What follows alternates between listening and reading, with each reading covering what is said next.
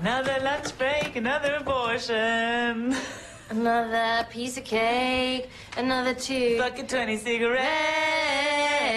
and we're happy, so happy to be modern women.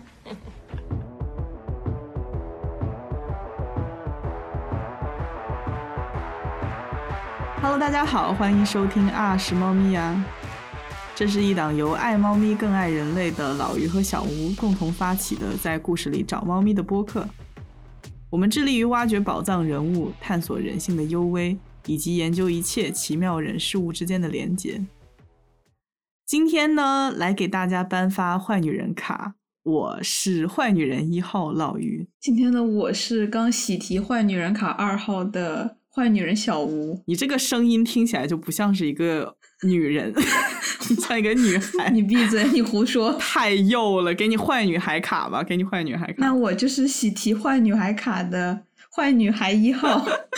哎呦，我觉得我们 Fleabag 这几期的标题真的都非常的野，你不觉得吗？那毕竟是 Fleabag 嘛。是的，嗯，我觉得这期一开始我们还是需要一些防弹指南。嗯，那么一般来说呢，老于的话术会是：哎，看到这个标题，大家可能会觉得，但是，这个哎就非常的灵性，哎，哎，没有错，大家看到这个标题呢，可能已经要取关我们了，但是呢，啊，我就是特别害怕那种节目还没有开始听啊，听着标题已经洋洋洒洒，准备在评论区骂人的，不会吧？不会吧？我们都打了引号了，不会吧？不过还是要说一下啊，想要理解我们到底想要通过这个标题表达什么，一定一定要听到最后。我就知道你一定会让大家听到最后。这个节目已经出了一年半了，众所周知，我们是一档听到最后才能感受到颅内高潮的节目，所以希望大家真的务必听到最后，好吗？没有错，说了一年了，还是希望大家务必听到最后。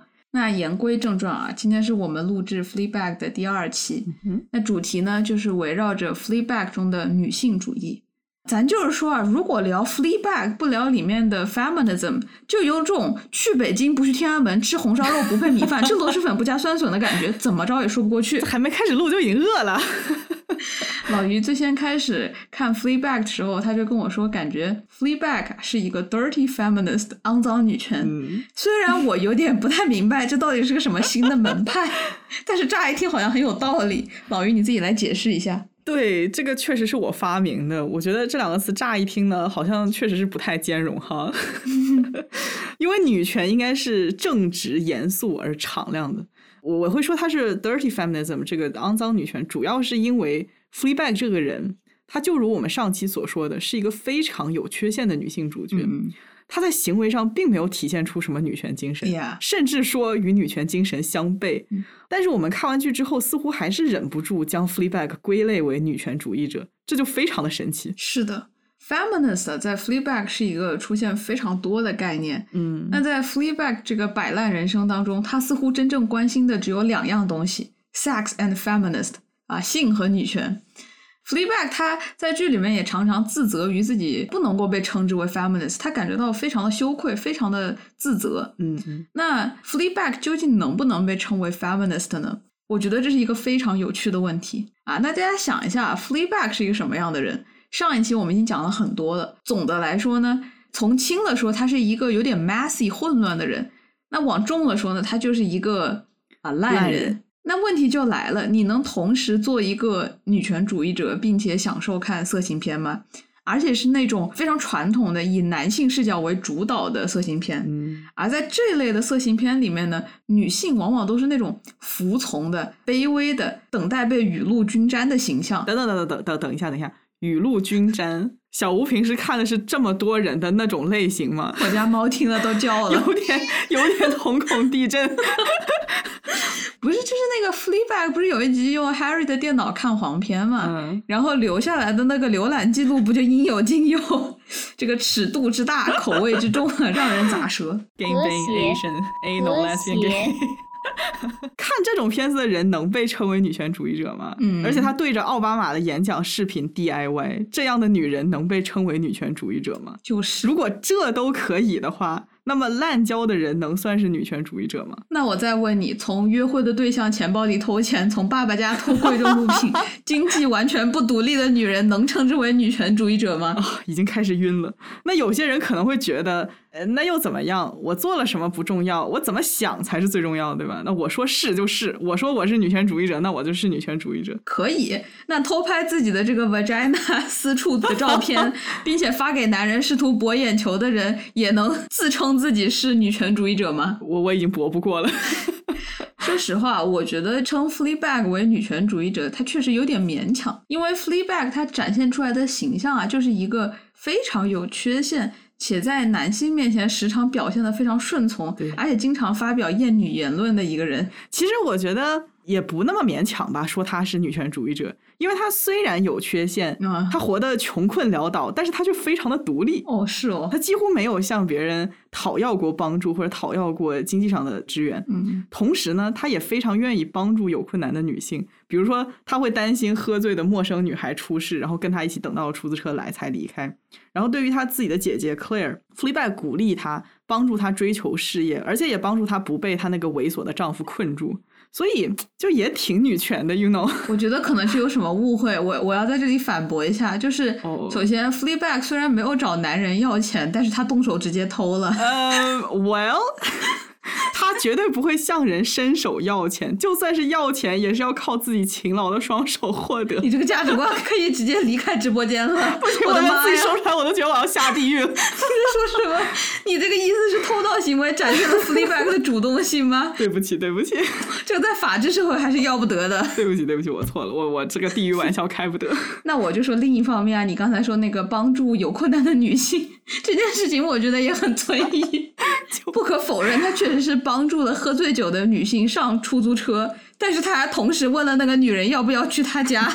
也就是说，Fleabag 他这个居心还是有点问题的。他自己会不会趁着人家醉酒做什么事情，我们也是不得而知。这个已经不是 girl help girls，已经可能是 girl fuck girl 的一种行为了。Oh my god！而且我就是说，Fleabag 他整个人的这个信用记录就不是特别好，酒后乱性这种事情真的不是说没有发生过。你是女性互助协会派来杠我的，是不是？我就是合理推测，实事求是。我的意思就是说呢，那即使你非要说 Fleabag 他能算得上是一个女权主义者啊，那也是有诸多不足的，需要吸纳更多的理论知识，嗯以及更加在生活中积极实践的女性主义者。啊，确实这个说法比较严谨。我们刚刚虽然说是开玩笑说的这些东西啊，我觉得《Fleabag》这部剧它很珍贵的一点啊，还是在于它给我们呈现了一个非常不一样的一个女权主义者，以及她这种样子的女性，她对待女权主义者的一种态度。嗯，那这样的态度呢，她在这部剧里面呈现出来是非常的暧昧、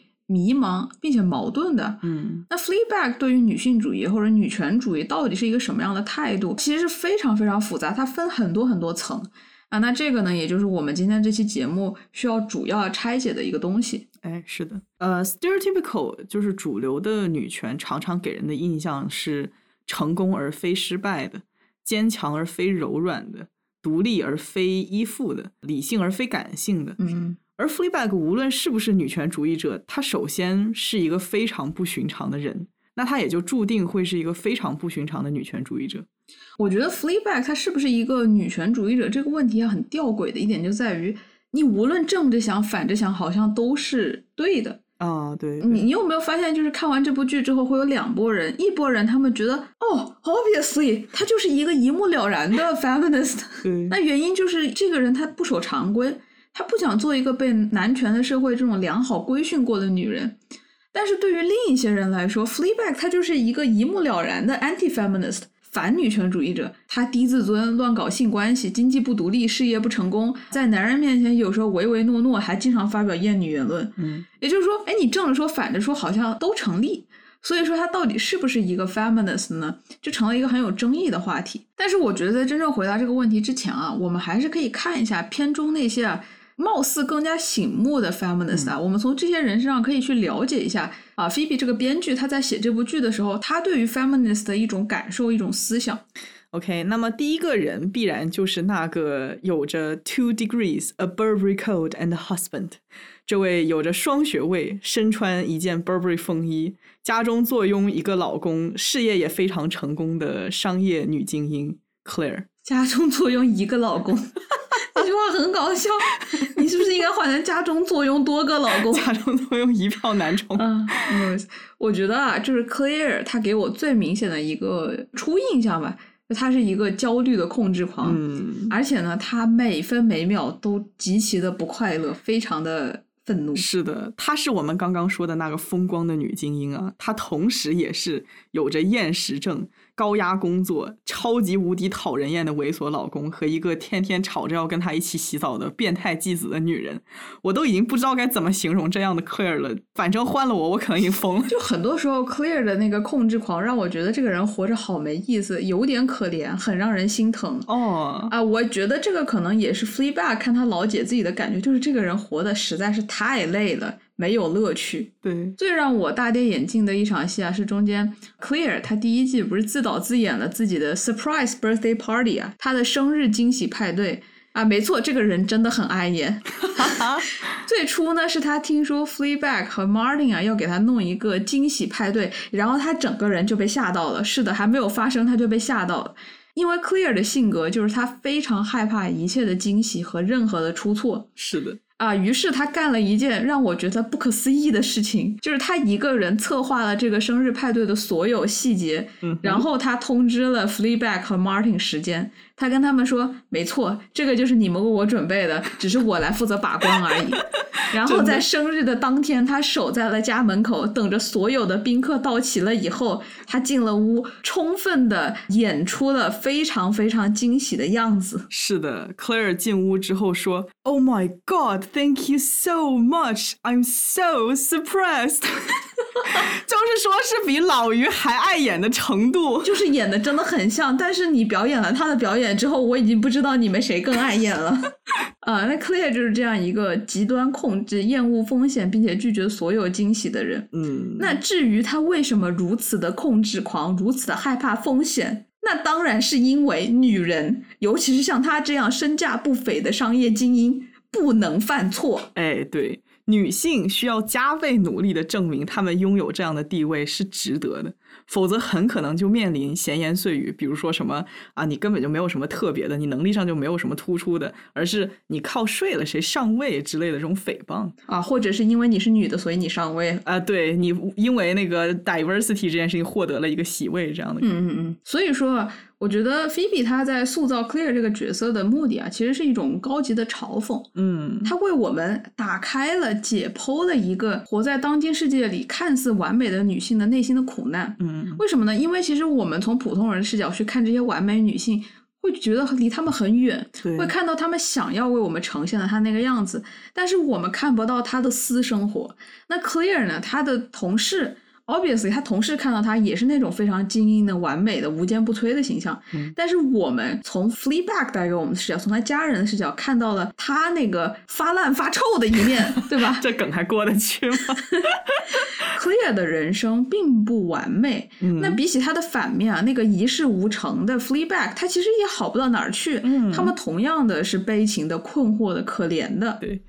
嗯，科尔的人生有太多的烦恼和焦虑啊。作为一个成功的女性，除了要为事业上的成功心力交瘁，比起男性，她要考虑更多。就比如说她的发型美不美呀，她的家庭是不是和谐呀？身材够不够 fit，够不够有型，做人有没有趣？嗯，而且我觉得必须要提到的一点是，女性要表现的得体，似乎是一个社会公约。就比如说男性脏乱差，人们会说，哎呀，男人就这样，对吧？嗯。但是如果一个女人脏乱差，甚至她只是疏于打理，不是说脏乱差，人们会说，哎，你这个女孩子家家怎么可以这个样子，自己都不好好打扮自己？嗯。但是在座的女性同胞们，做一个得体的女人有多贵，你们意识到了吗？我觉得克莱尔浅浅为我们呈现了一下她到底有多贵。克莱尔她绝对不穿便宜面料的小内裤，不然呢就会闷到自己的下体，增加生疮的风险。然后她会用昂贵的卫生产品，不然呢，Guess what，还是会闷到自己的下体，增加生疮的风险。总之就是很容易生疮。然后他出门旅行一个周末只有两天的时间哦，要带二十瓶护肤品和二十瓶化妆品，这样才能保证自己时刻面色红润有光泽。诸如此类的条框都是衡量一个女人成功得体与否的隐形标准。你说到这个下体啊，我还想到 Claire 说过的另一句话，嗯，他说我已经很多年不放屁了。是的，我没有开玩笑，他说他很多年不放屁了。为什么会这样呢？因为一个成功的女人，她放屁了，出生了，这就是社死了，多憋呀！可不是吗？成功的女人对自己的规训，那一定是从私处和屁眼开始的。我们的口号是 “We are the master of our own vagina and asshole”。嗯嗯，何止是说不能放屁，我们连屁话都完全不能讲。除了注重自己的肛门和私处卫生以外，Clear 特别触动我的一点就是他对 humor 幽默特别在意。嗯其实这已经不仅仅是 Clear，而是现在每一个成功女人的痛点。嗯现在很多事业有成的女性想要做到公司的高级管理层啊，她们都会去接受一些演讲培训。那其中很重要的一个单元就是幽默讲话的艺术。为什么呢？因为很多女性她即使干到了领导层，也总是被诟病她们太僵硬严肃啊，融入不了主流圈子。所以当他们坐上去以后呢，需要学习男性领导的讲话方式啊。那大家可能已经注意到了，新派的男性领导，尤其是那种优秀的，他们早就已经不像是上一代的那种领导那样讲话严肃、威严啊，一丝不苟，一副不好惹的样子。嗯那如今社会的成功男性男领导呢，他们讲话的方式应该是幽默的、随和的、亲人的。嗯而研究也表明呢，幽默的领导给人的印象啊，他更容易是比较酷，嗯他更加的有人格魅力和领导力的。竟然还有这种培训，我真的完全没有听说过。这个在金融和科技领域还挺常见的。嗯嗯，不过我觉得幽默它就是一个很自然的东西，很难被培训出来吧？我不知道这个它怎么去培训。而且做到大公司的领导层的女性们，大多数形象都是不苟言笑、精明干练的那种，以至于我觉得这样的形象已经几乎成了成功女性的标志了。嗯，我记得 Claire 首次出场时，观众并不知道她的身份地位，其实她甚至没说超过三句话。可是即便这样，我们也能知道她是个成功女性。她的外貌和打扮大方得体，她非常的重视效率和个人卫生。最重要的是，他整个人真的非常的紧绷易怒。嗯 你可以明显感觉到，我跟这个人多说一句屁话，他都会觉得我在浪费他的生命。这怎么敢跟他幽默呢？对吧？你刚才说他这个东西是学不了，其实还是可以的。什么办法呢？就是你提前准备好那些笑话。啊，就比如说那个剧里面，Clear 不是要讲一个话嘛，嗯然后呢，他不就讲到一半，他用了 Fleabag 之前吐槽的一句什么什么 joke 嘛，啊，对。然后他对这个东西他非常的在意，他事后发脾气对 Fleabag 说：“你不要老是把你这些 joke 灌输到我的脑袋里面，我也能想出来一个好的笑话。非常的注重 originality 原创性。”就是你可以从这个对话中看出，Clear 他对于有一个好笑话是非常在意的。对对而这个东西其实是可以通过别人的设计啊，或者是你有一些团队去帮你准备你的稿子，或者是他们会教你一些比较能够去产生这种幽默的一些点，然后你把它用在日常的对话就可以了。嗯但是总体来说，这些只能说是技巧，而不是说他自己本身是一个比较幽默的人。嗯，其实就像你说的，幽默和放松是有一定的关系的。嗯啊，我们上期节目有讲过，幽默的本质它是一种 release，是一种释放。嗯那一个比喻是啊，高压锅上面的那个阀，嗯，锅里面有高压的气体，那个可能是被压抑的性欲和攻击性。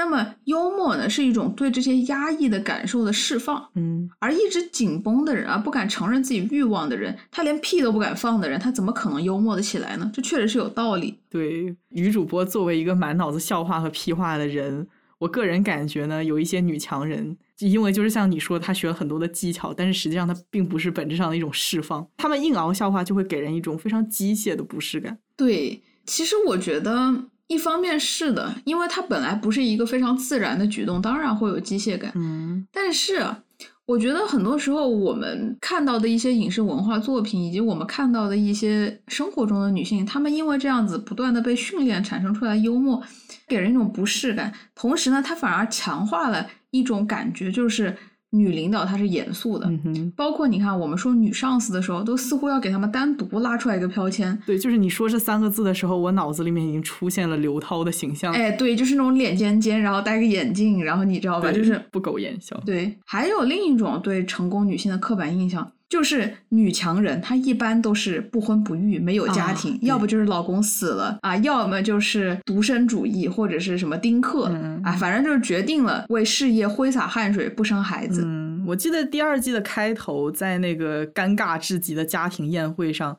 ，Martin 提到他正在跟 Claire 备孕嘛，嗯，然后 Fleabag 和 Claire 的继母听到之后脱口而出说：“哦，Claire，我以为你生不了呢。”非常有刻板印象的这么一个回答。对，我觉得不光是 Godmother 了，你看这个 Claire 每天气冲冲的样子，我真的害怕她卵巢紊乱之类的啊。毕竟真的这个生气呢，对女人不是特别好。小吴深有体会是吧？是不是久病成医呢？我我这个卵巢没有问题，我只是就说 in general 对女性不好啊。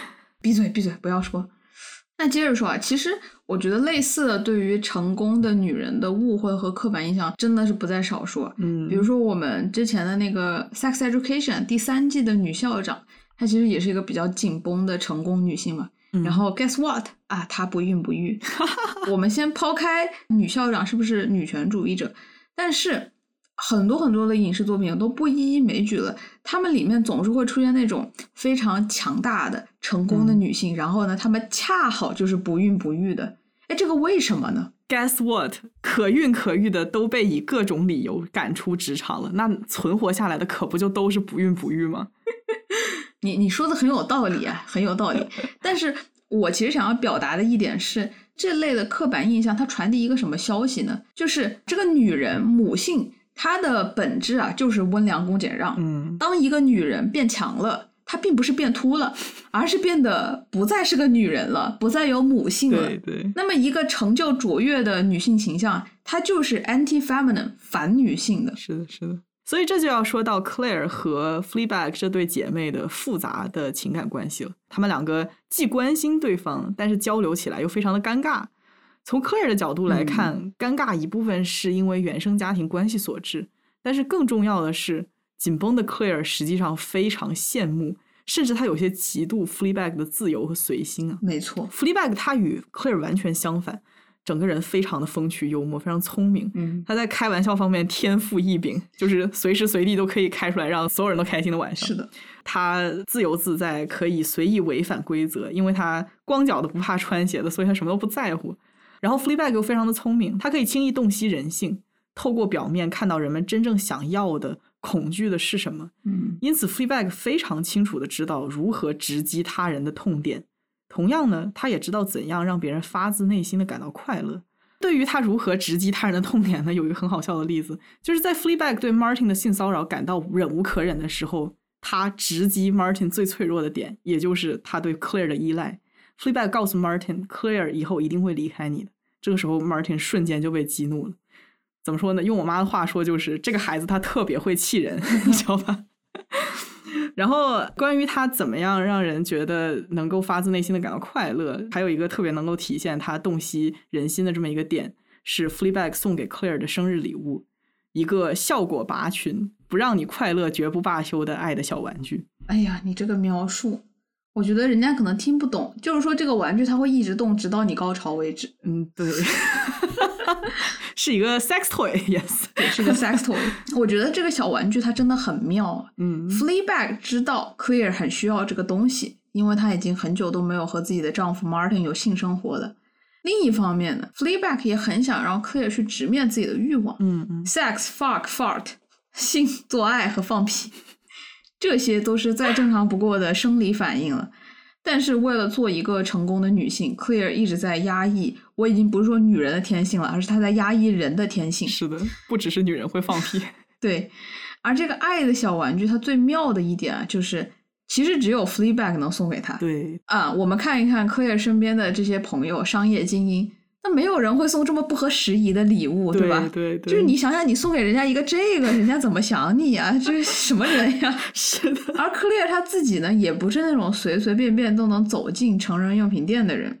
为什么呢？那自然是因为太丢人了。对，那有人就会说了，他可以网购呀，但是我觉得我们 Claire 这种都不敢放屁的人，他大概怎么能够留下 record 呢？真的，他就是连打开这个页面搜索，他可能都做不到，都是羞耻的，真的是。嗯所以我觉得很多时候 Claire 会因为 Fleabag 实在太能够准确的知道他到底在想什么，他真正需要什么，为此而感到崩溃，你知道吗？嗯，Claire 经常就是在感受到 Fleabag 又又又又看透他的时候，大声的警告他说：“Do not fucking say anything. Do not comment.” 是的，我觉得 Fleabag 他知道 Claire 需要什么，而且他还把它说出来。可是我们想一想，Claire 他不是也非常依赖于 Fleabag 能够在关键时刻帮助他直面自己的想要和欲望吗？对，如果没有 Fleabag 的鼓励和直言不讳，那么 Claire 就会成为那种最自欺欺人的可悲的人。对，所以我们也能看到他非常的需要，他非常的依赖，离不开 Fleabag。嗯 Fleabag 让 Claire 又爱又恨的一点就是他有一种能够引导人们 follow their id，就是遵从他们真正的欲望的这么一个魔力吧。我会我会叫它是魔力。比如说，Claire 明明很想去芬兰工作，但是却碍于对家庭的责任选择了放弃。于是 Fleabag 从中作梗，用非常下流的手段让 Claire 最终选择去芬兰，还鼓励她离开那个奇怪的老公。嗯但是很悲剧的是，Claire 有她必须要负的责任，因此她经常背叛 Fleabag 的爱，并且怪罪 Fleabag 让自己失去女强人该有的理智。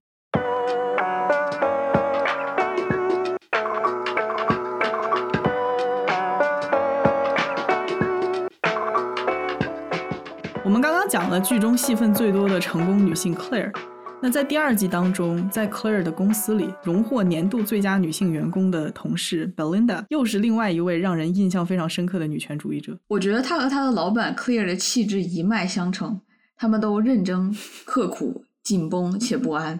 对呃，这场戏里她领完奖之后的态度啊，非常值得分析。Belinda 女士获得的奖项是 Best Women in Business 嗯哼，啊，也就是说最佳金融女。但是领完这个奖项之后呢，他显然不是很开心。对，他后来和 Fleabag 嘲讽这个奖，他说他是 "It's a subsection of success. It's the fucking children's table of awards."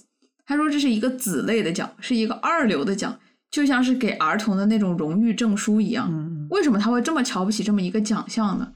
其实他的反应啊是一种心理，他觉得作为一名女性，她其实并不认可这种专门为女性设立的奖项。嗯她好像不和男人竞争啊，就显得这个奖项不够有含金量。哎，为什么是科技圈的女人、金融圈的女人，而不是科技界的人、金融界的人呢？她为什么不是 the best person，、嗯哼而是 the best woman 呢？她其实不是很满意这点。对，我觉得 Belinda 的意思是，她甚至没有资格参与到与男人的竞争中，自己的这个女性身份阻碍了她与强者竞争的机会。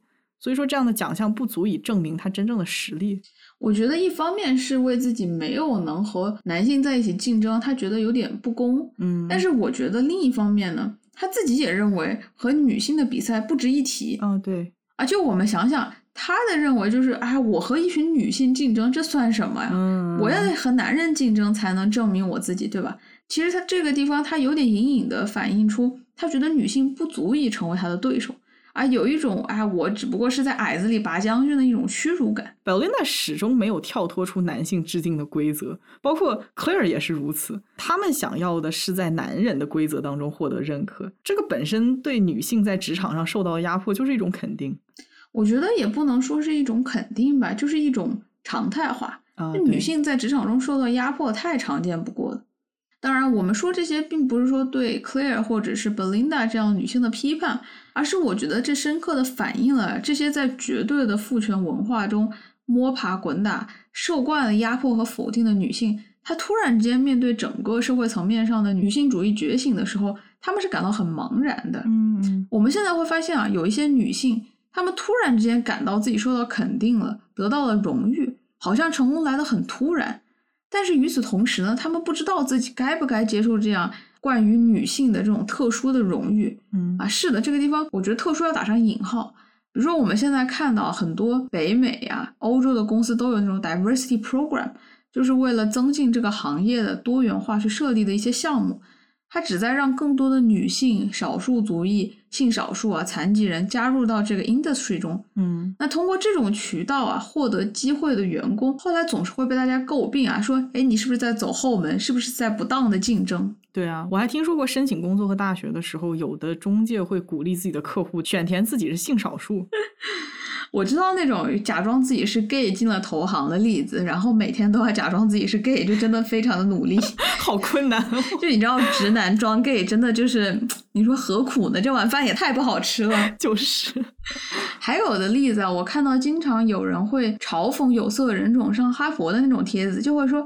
哎呀，这个反正他这个标化也考得不高，然后 AP 也没有，也没什么课外活动，但是哎呀，他这个肤色呀，所以他能进哈佛。就我总看到这种这种嘲讽，其实我觉得这种、反而是这种真正有能力的人，他们会心里感觉到非常的难受。很多的女性，很多的有色人种，很多的这种少数族裔，他们进入了顶尖的公司、顶尖的大学，他们会饱受 imposter syndrome 骗子综合症的困扰。他们总觉得，哎，我是不是欺骗了某些人，欺骗了这个委员会，我进来的？嗯、他们总觉得自己不配在这个地方。对，而且周围的人对他们也会抱有偏见嘛。嗯。而在这样的注视之下，当事人的心理状态和处境都会受到负面的影响。对，然后说回这个 Belinda 女士啊，她和 Fleabag 去喝了一杯啊，两个人酒过三巡之后，嗯，他留下了一段传播量极大的台词。这段台词啊，在社交媒体上面已经转疯了。它的主旨呢是这样的一句话，就是说：“Women are born with pain，女人生来就是带着痛苦的。”对，Belinda 这段台词大概的意思就是说。女人的痛是与生俱来的，我们有经痛、乳痛、生产痛，这些痛都会伴随女性一大半的人生。有了这些疼痛，女性就是奴隶，是生孩子的机器。因此，绝经简直是全世界最美妙的事情，因为它使女性获得真正意义上的自由，女性不再被疼痛俘虏。但女性很可悲的一点是，从她们获得自由的时刻开始，她们的容颜、精力都开始走下坡路。不会有人再愿意与他们调情恋爱。哎，你不觉得女人对于绝经的态度，她总是非常的矛盾吗？对，当你这个姨妈一直在来的时候，你真的希望有一天她不要再继续了。但是如果有一天她没有来的时候，你会非常非常的害怕。对，所有的女性到自己意识到。我是不是要绝经的这一刻，他们会真的面临着一种存在主义上的困惑，就是我这个样子，我还能够做女人吗？我怎么办？是的，我是不是已经成为了一个老年人了？是的，是的，而且这种害怕他会用不同的方式体现出来。有些人他是非常的 defensive，其实我觉得 Belinda 她给我一种这样的感觉，就是说，嗯、我觉得她 over 美化了这个绝经？对，她反而能够体现出来她的焦虑。她其实是很害怕这件事情的到来的。对对，一定是很害怕。我觉得这段话很经典的点在于啊。它似乎道出了女人的宿命，嗯，但是当我听到这段台词的时候，我感觉到一种浓浓的不适感，嗯、非常的不适。我觉得它充分体现出了一种宿命论下的虚无主义。就它表达什么意思呢？女人，我无法改变任何的事情，我的一生都是痛苦的，从出生到死亡，嗯，我的一生都应该是忍让的、服从的，在持续的等待中。那等到什么时候呢？等到我们的魅力消失了，等到绝经了，等到我们已经不能够被别人认可为是一个女性了，嗯、会把我们统称为老年人。嗯、啊，绝经意味着女性不再有生育能力，这个时候她不再受苦了。但是在男人眼中，不能生育的女人也变得没有剥削的价值了，所以没有魅力。是的，年老的女性，她们容颜衰老，无法作为男人在社交场合的陪衬，她们浑身疼痛，劳动力不如从前。他们的子宫也无法为男人继续生育子女了。简而言之，他们没有多余的价值可被剥削了，于是他们解放了。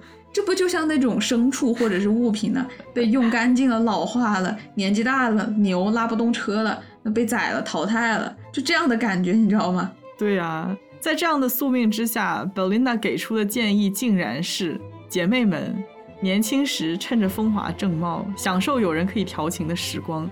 等到老了，你再去享受自由。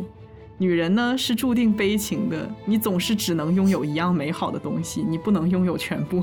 是的，我觉得这个思路啊，它就是反正痛苦是必然的，你也无法改变，所以女人们赶快去纵情声色乱搞。这个其实是一种对苦难的浪漫主义。嗯，当女人们被指责不检点、乱搞男女关系、不珍惜身体的时候，那这样的虚无主要的论调，他们会说：是啊，我就是不检点啊，因为我的人生太疼痛了，我要抓紧时间报复性享受。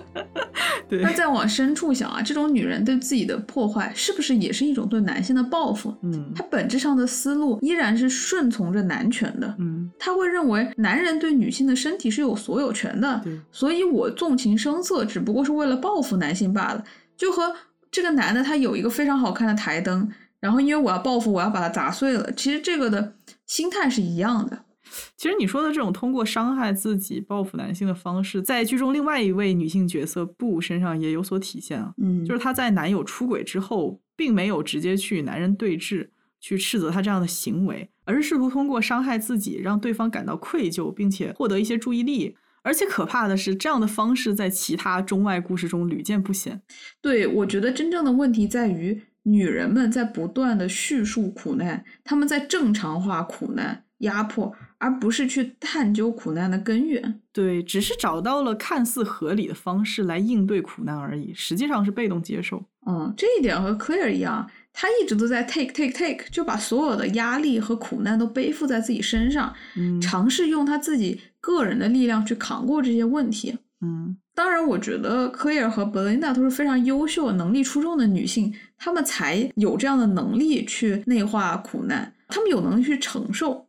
她们比公司的男同事更加能干、更加刻苦，所以才能够争取到同样程度的认可。对，他们才能够去让自己的苦难合理化。我觉得可以说他们足够幸运，他们有能够承担压迫的能力。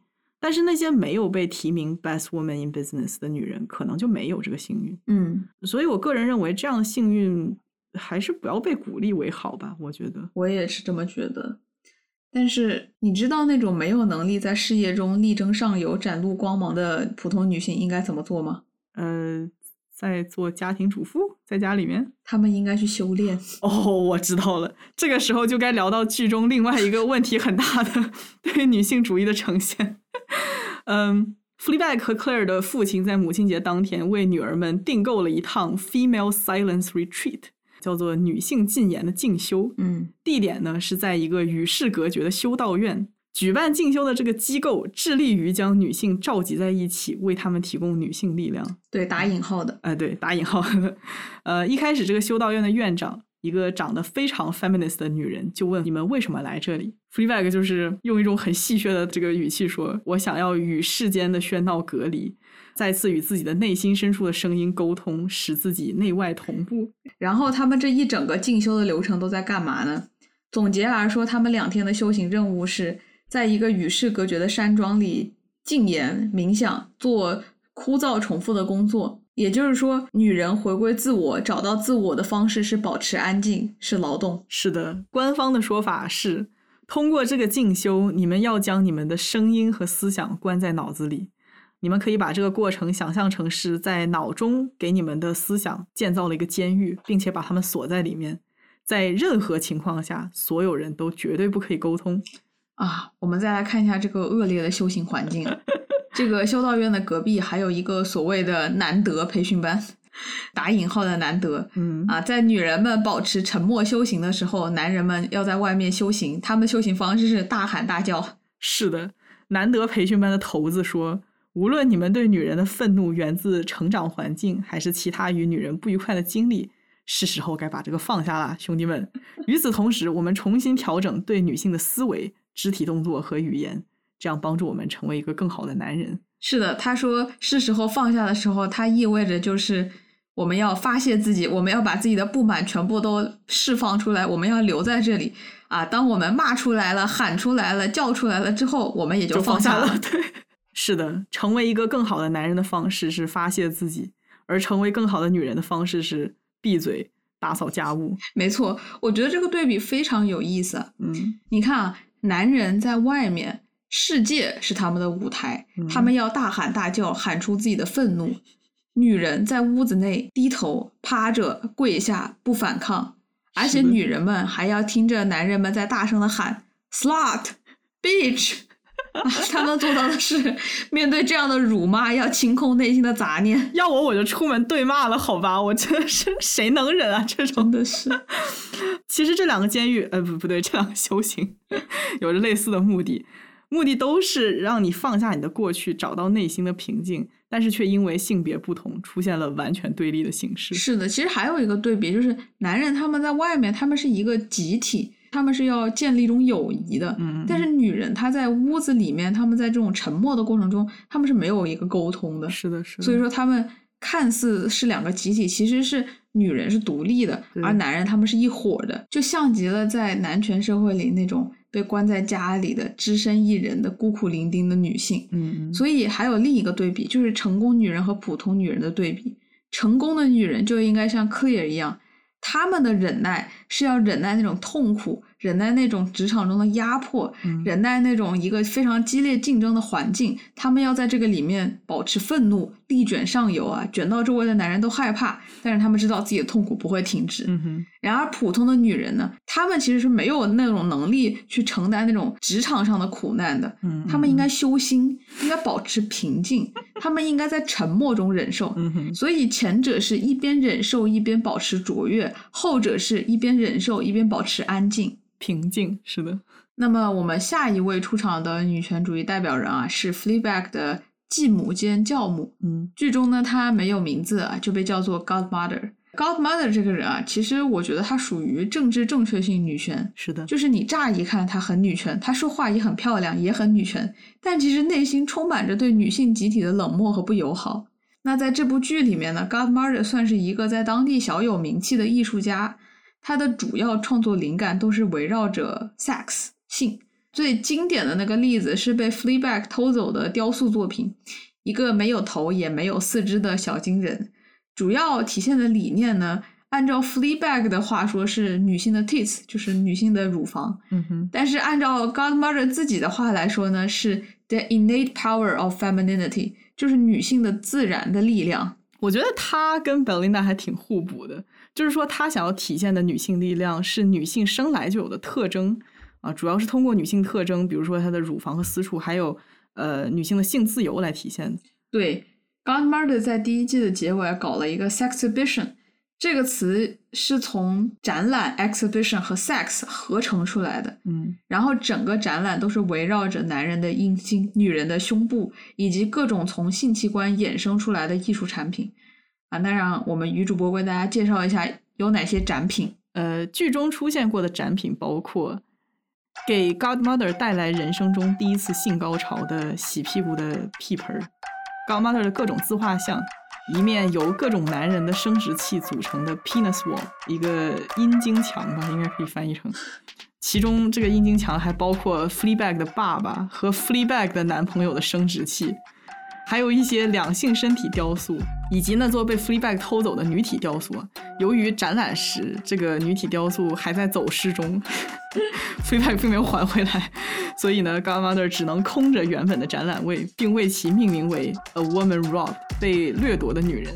总而言之，这个展就是围绕着 Godmother 的性生活展开的，也就是把她自己的性生活崇高化、艺术化。哎，没有错。Godmother 对这个展的介绍陈词是：“我办这个 sexhibition 性展，并非为了唤起各位的性欲，而是为了展现性之美，以及性如何将我们聚集起来。它是如何让我们感到兴奋，感到彼此连结，感到敞开心扉。嗯，毕竟是性将我们聚集在一起，性带来了生命。”他真的是很会说到啊，这个漂亮话、场面话一套一套的。是的，如果不知道他生活中的一面，只是观众的话，你可能会把他当成那种女性主义先锋艺术家。但其实看了他生活的一面，我只觉得他是一个伪善的艺术家。或者说的更难听一点，是一个为了人气蹭热度的三流艺术家，是一个不真诚的创作者。说实话，我觉得他办这个展就是为了唤起所有人对他的性欲，不是吗？怎么说不是呢？他自己也说，他从十一点二五岁迎来人生第一次高潮就开始策划这个展览了呢。我觉得他做这个展览的动机啊，真的很难推敲。是的，我明白这个展的价值在于，在一个公共空间。以及艺术圈去尽可能的展现 female sexuality 啊，女性的这个性爱、性体验、性经验。但是我真的很难脱离 Godmother 本人的性格和人品去看这个展览。嗯这个问题讨论深了，是我们能否剥离创作者本身去看艺术作品？但就我个人而言啊，如果我介入这个剧里面的全知视角，我真的无法欣赏他要表达的东西，就是我很难不去怀疑这到底是不是一个真诚的艺术表达，而非一场极其自恋的行为艺术。我觉得如果只是想要塑造一个以性为美、提倡女性性自由的天才女艺术家的话，这部剧完全没有必要让观众看到她的私生活。嗯换句话说，就是选择让观众看到，就是为了告诉观众：哎，你想的没有错，这个女人看似真诚的艺术表达，实际上就是非常虚伪的。嗯那么在生活中，Godmother 是什么样子的呢？这个女人非常非常热衷于雌竞。Fleabag 的妈妈还活着的时候，她就开始着手勾搭 Fleabag 他爸，然后在妈妈的葬礼上就直接对丧妻的男人下手了，已经勾肩搭背了就，真的是，而且不只是和原配竞争，连原配的女儿都不放过。从他母亲的葬礼开始，他变得无孔不入、见缝插针。他必须要有意无意的出席父亲和女儿的每一次独处，以保证父亲完全被他占有。他甚至会因为女儿在阴茎墙上一下子找到了父亲的那一根而感到极度被刺痛。其实这个也是他依附于男性的一种焦虑的体现，难道不是吗？嗯，对对对而且我觉得这个人他最狠的一点啊，在于他话里都是带刀子的，属于是不说一句狠话，在表达关心的同时就把人深深的刺痛了。他就从头到尾没有真心的关心过谁吗？只是为了伤害对方，而且让对方无法回击，才会表达那种打引号的关心。这个女人啊，嗯如果换一副东亚面孔出现在《甄嬛传》里面这种宫斗剧里面，是完全不会串戏的。她绝对是老佛爷级别的，好吧？是的，我觉得啊，我们对于这个 Godmother 这个展呢，以及其他的女权代表者的这些复杂的态度上，都可以说明女权主义这个概念在这个剧的体现是一种混乱性。嗯，它就像一个战场，它里面包含着各方势力的斗争，交织着各种政治力量的角斗。它有时候被误用，有时候被滥用，有时候被利用。嗯，它带着看似诚恳到赤裸的姿态走向你，却又总让人怀疑它的真实性。它倡导女人获得解放啊，赞美女人的自然力量，却又间接强化了那么多僵硬、紧张、不自然的女性形象。以及啊，我觉得这部剧呈现的女权最有意思的一点是，我们误以为的女权主义者，他们所呈现出来的状态，并不是被女性主义 empowered 赋能的，反而是被一种人们对于主流女权的期待所压迫，进而做出了一些变形的、机械的、有摧毁性的，甚至自毁的举动。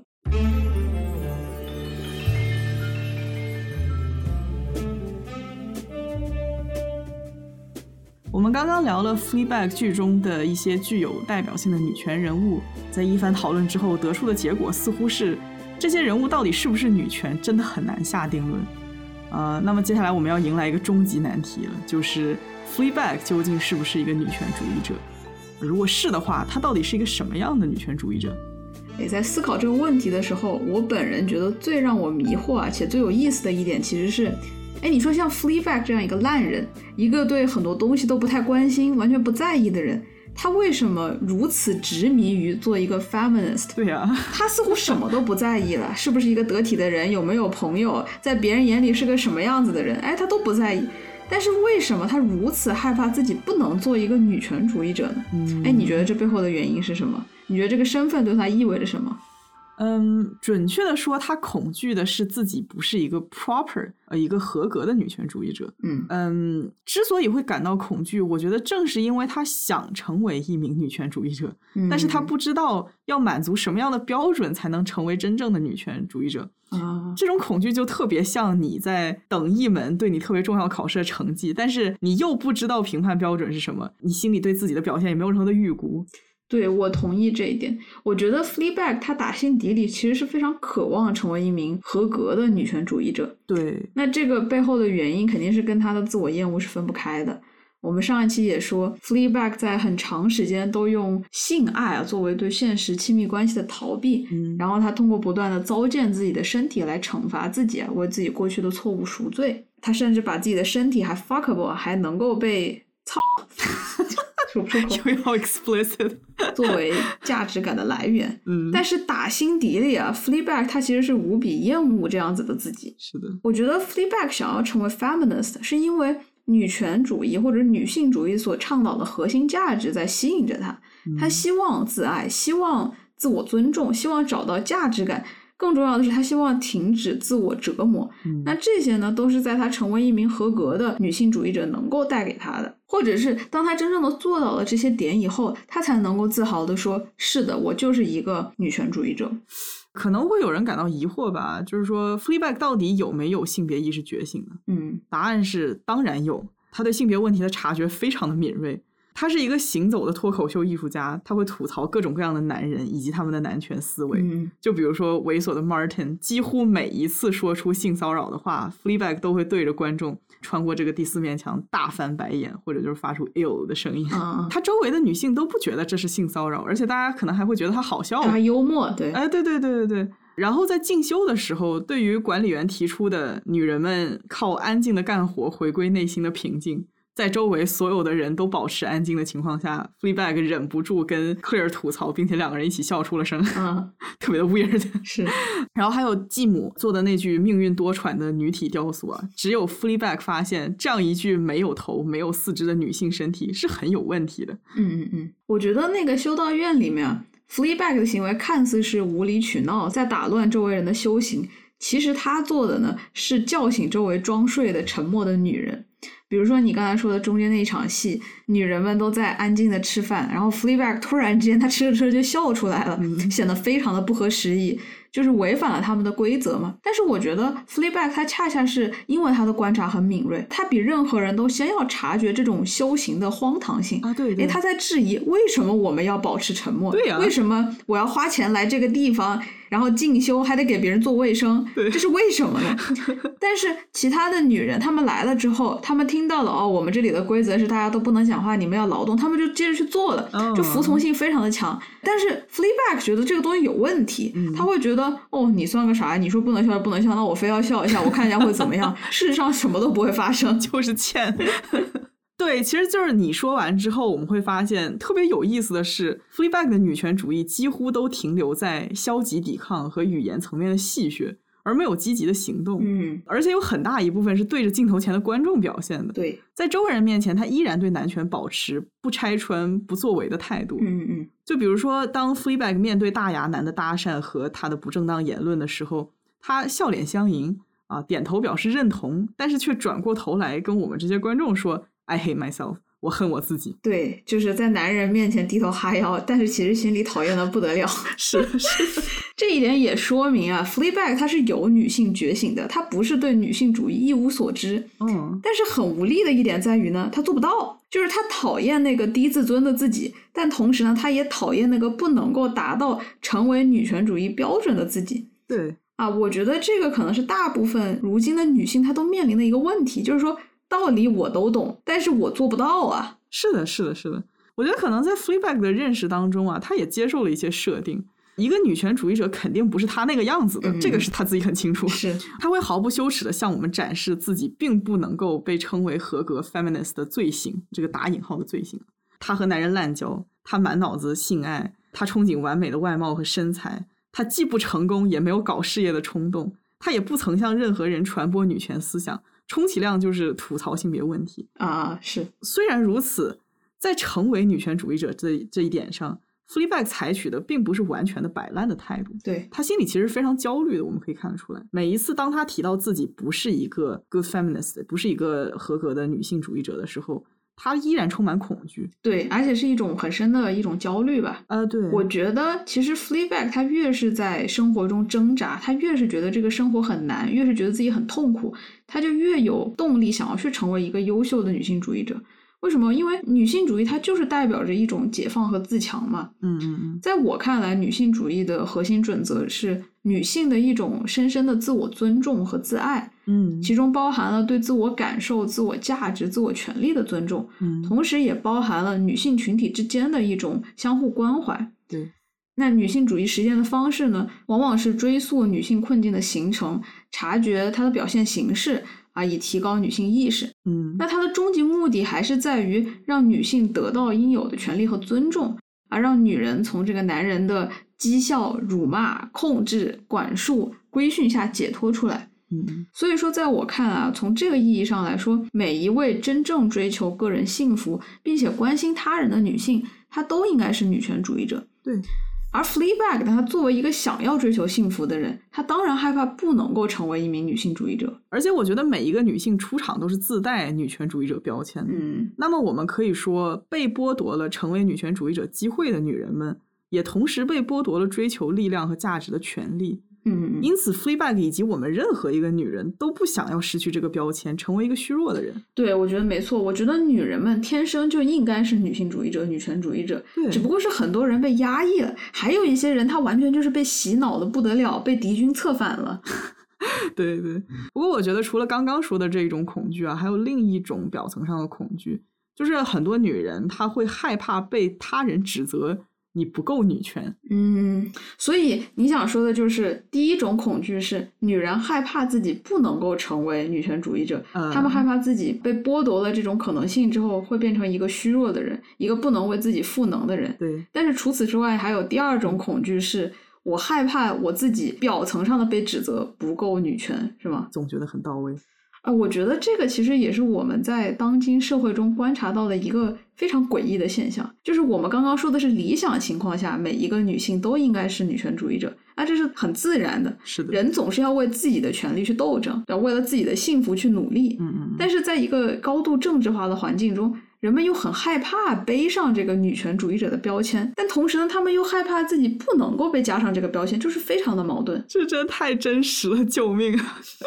嗯，我觉得现在很多女人嘛，有的时候我自己也是其中的一员，她们不敢承认自己是女权主义者，嗯为什么呢？一部分因素来源于田园女权在社交媒体上的盛行，她们的发言常常引发两性之间的激烈骂战，嗯她们的声音尤其响亮，表达欲也最旺盛，更容易被听到 啊，那就导致很多人会将女权和田园女权划等号。嗯当然，在某些层面上，我们也要肯定她们的努力，嗯，但是并非所有女人都想与她们归为同一个群体，对，她们不想被归类于厌男、激进、性别对立、反婚反育。嗯而且可能还有一部分女人只是单纯的对在公开场合发表言论感到不适嗯啊，所以说即便是心存女权精神，却还是不喜欢发声。对，我觉得很多人会对站出来说啊自己是一个女权主义者感到很不适。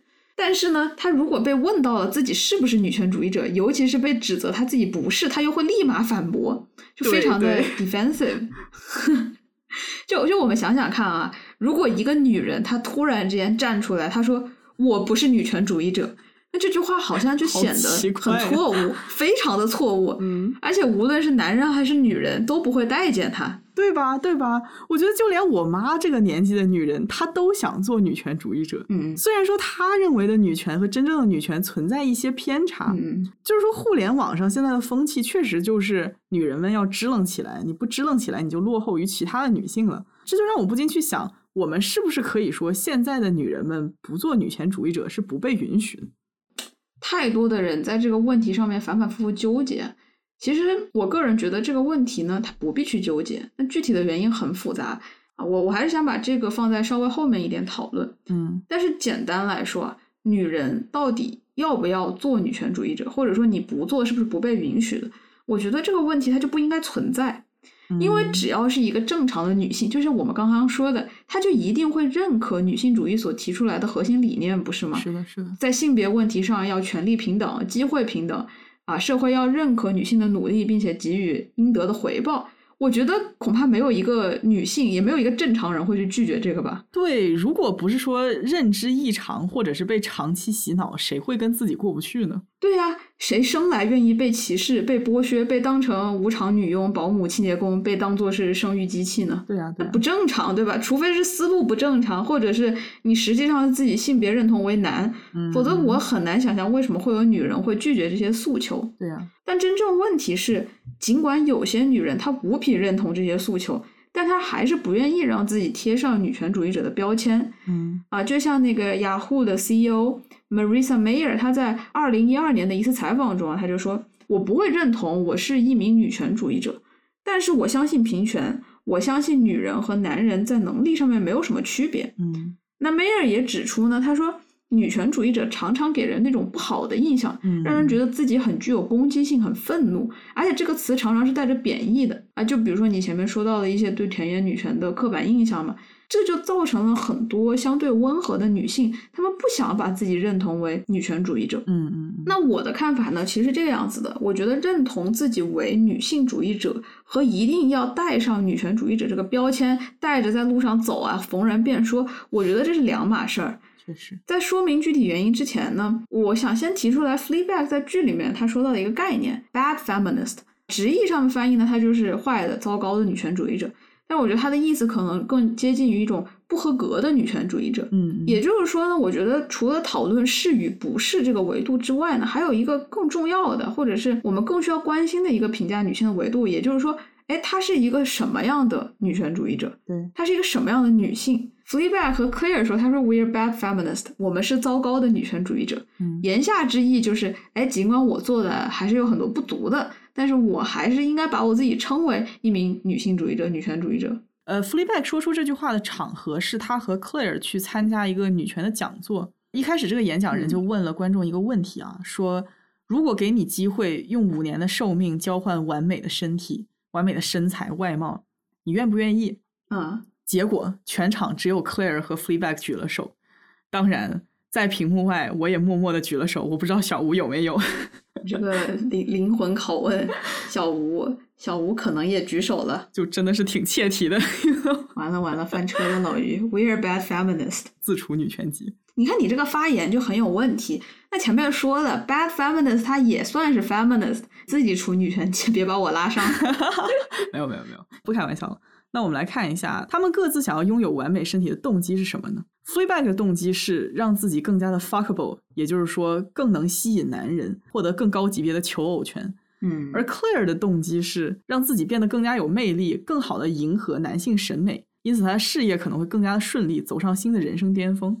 也就是说，在当下他们两个人的状态中，想要完美身体的动机，并不是出于自己的意愿，而是在男权社会的胁迫下一种谄媚的迎合的举动。是的，呃，我是真的想问啊，这部剧里面有所谓的 good feminist 吗？就是合格的、优秀的女性主义者吗？看来看去都挺有问题的。啊，就拿科尔来说，她对丈夫、对父亲很顺从，她在职场中紧张兮兮、小心谨慎，这些都是女性意识尚未完全觉醒的表现。对，我觉得那个 business woman Belinda 她的想法就更加的有问题了。嗯，其实他们两个人思路都差不多，都是要顺应着男人的规则，在这个体系中争得一席之地。对用老于的话来讲，就是在男人们的规则中打败女人们，好 weird。我觉得对于这些强者来说，他们要用男人的规则打败男人们和女人们。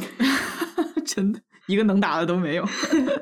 就你看，生活中其实有一些女强人啊、女老板，她们只是看着很强，她们实力也很强，但不代表她们是真正的女性主义者。嗯，因为嗯好多啊，她真的是带着一些男人的思想，对有的甚至经常为难自己的女下属，他们对自己女下属的剥削可一点都不比男老板少啊不！是吗？啊，我可以说他们经常对女人是没有关怀的，带着竞争心，带着嫉妒心，他们和男人比，也和女人比。我不知道有一种幸幸存者的优越感，可以这么说吗？I don't know。有有有，当然是有，而且我知道有的女老板她的思路就是。老娘我一路走过来这么不容易，好啊，好果子都给你们吃了，你们现在这时代好了，我是不会让你们好过的。会让你们好过。真的，我当年他妈加班一天要加十十几个小时，我才能够做到今天。你们现在五点钟就下班了，想得美，做梦不可能。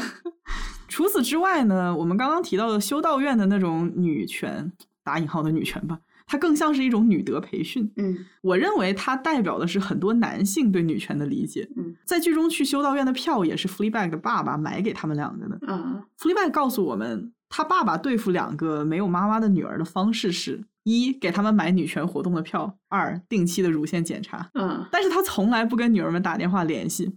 你会发现，很多有女性意识的男性，像 Fleabag 的爸爸一样，他们认为有“女”字的活动就叫做女权活动，女人们聚在一起的活动都是女权活动，包括可能广场舞也是一种女权活动。广场舞、下午茶那都是，只要是女人举办的，大家都聚在一起，那就是女权活动。对对对，女权在他们看来，很大程度上只是一种形式，就是走个过场，你懂吧？因此他们会认同花钱接受女德培训的行为，这样可以让受培训的女人们学会自强，学会服从。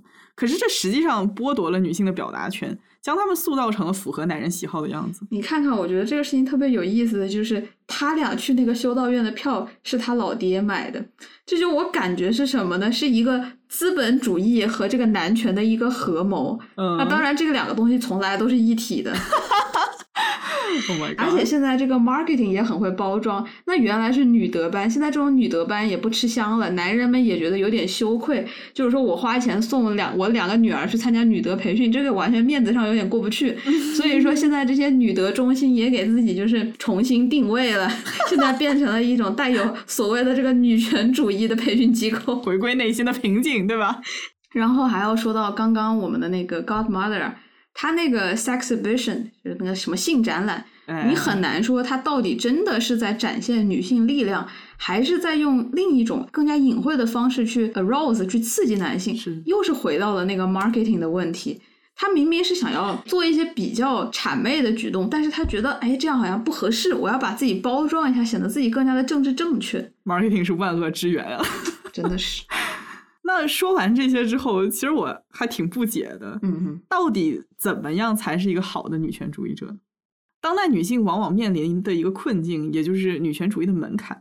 是的，好的女权主义者不是你想当就能当的。我们平时看到的有机会公开表达女性思想的女性啊，多数受过高等教育，她们事业成功，她们有公众影响力，她们宣扬的践行女性精神的行为啊，对于平凡的普通的女性们来说，往往不那么容易做到。嗯，况且，女权这个课题广而深，大部分女性并没有系统性学习女权的能力和机会啊，导致她们对女权可能只有一个片面的印象。